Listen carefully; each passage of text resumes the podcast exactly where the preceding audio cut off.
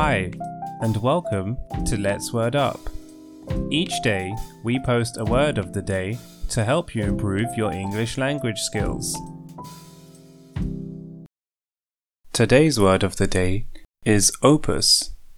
Nouns are words that we use to name things.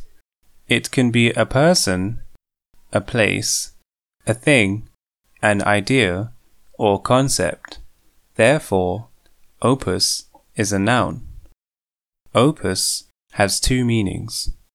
Firstly, it is a piece of music written by a particular composer, usually used for a classical music composer and numbered to show the order in which the music was made. Secondly, any piece of art can be referred to as an opus, though this is not common. An example of opus used as a noun in a sentence would be Beethoven released his third opus in 1794. Or, it was her first opus, but it was very popular in the gallery.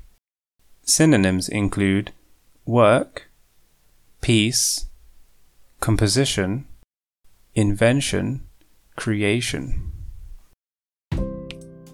Thank you for listening. We hope that you found it helpful and interesting. Until next time.